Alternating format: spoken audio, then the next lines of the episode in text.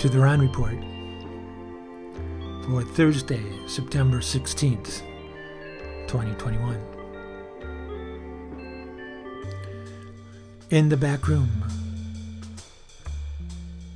So I'm thinking, geez, maybe I should be a little less philosophical and more funny like Garrison Keillor.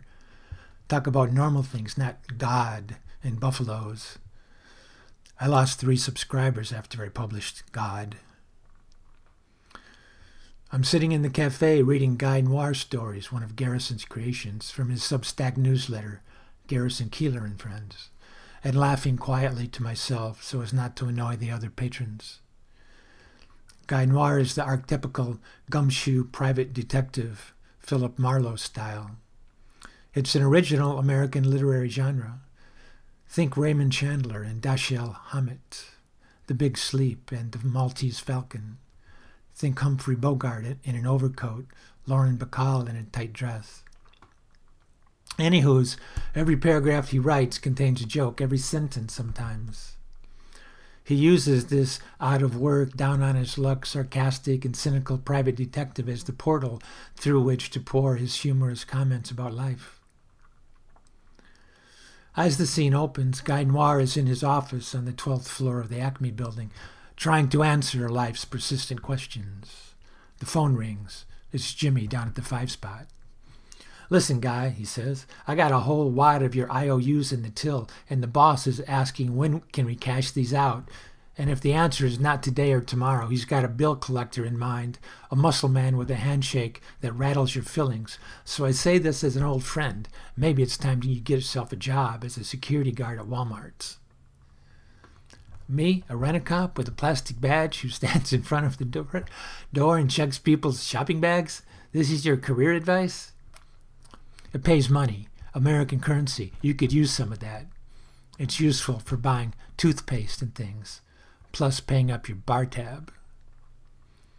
I hung up. It was turning into a lousy week, and today was only Monday.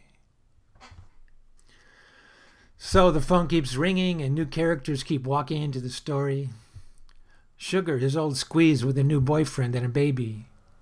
Sister Annette from Holy Childhood, who's gotten a blackmail note from a man demanding 25 grand in small bills, or else he'll tell the world that she put herself through St. Kitts, St. Kate's by dancing at the Kit Kat Club under strobe lights in a fisherman's outfit. And at the end of the dance, she was wearing only a net. Lieutenant McCafferty from the police department announcing that he's leaving the force to take a job as head of security for the Lutheran Church. McCafferty had been his number one inside source in the PD, and now he's working for the Lutherans, who are wary of infiltration by Calvinist elements opposed to movie going and beer drinking and dancing and other social interactions between the sexes, as well as the combination of macaroni and cheese. A woman named April May with a voice that sounded like melted brown sugar. Big Tuna, an acquaintance from the Five Spots. Each character opens a new angle on the plot, which of course comes together in the end, and Guy Noir somehow survives all the traps and trepidations for another episode. It's funny. That's what I strive to be. But Garrison is a master. He's been doing it for years. Not just Guy Noir, but the Lives of the Cowboys with Dusty and Lefty, another iconic American genre. And news from Lake Wobegon, the mythical small town somewhere in Minnesota where the women are handsome, the men are strong, and all the children are above average. And not only that, he's been performing it in front of people on his live radio show, so he knows what works and what doesn't. The funniest thing I got is a morning in downtown San Antonio, a real town, outside the Royal Blue Grocery, a real place, with a cloudy sky and a cool breeze and a cappuccino. The street traffic and the foot traffic and the grackles all present themselves. Even a lone wasp sits on the elm tree and looks at me. Nothing funny there. I feel myself leaning into philosophy and pull back just in time, but find myself stranded in banality, it's just a moment of life. Nothing to report. Everything is normal. Absolutely nothing is unusual or funny.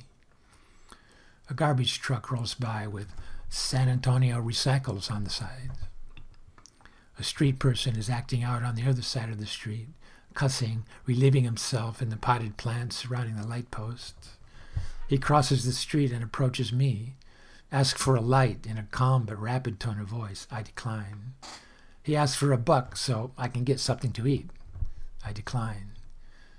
He wanders off, muttering and cursing, yelling out spontaneous words, wanders back across the street, hooks up with another street person, gets a light. Nothing too funny there. Now I know why Garrison invents his characters and sets them in motion against a familiar backdrop. It's so we can identify with them and then throw them a rope of hope or concern. They're just like us, just exaggerated a little. The SA Central guy trundles by, pushing his large yellow waste bin on wheels with a broom attached. He looks morose, kind of like a street person but with a job. The red and yellow double decker tourist bus rolls by with a guide inside, speaking over the PA, telling the tourists all about the interesting facts of the town. A bike cop with a mustache cruises past, grabs his water bottle from its holder attached to the bike frame, and squeezes a drink into his mouth. I give him a sign. It's pretty profound. I take a picture of the royal blue. I take a picture of me.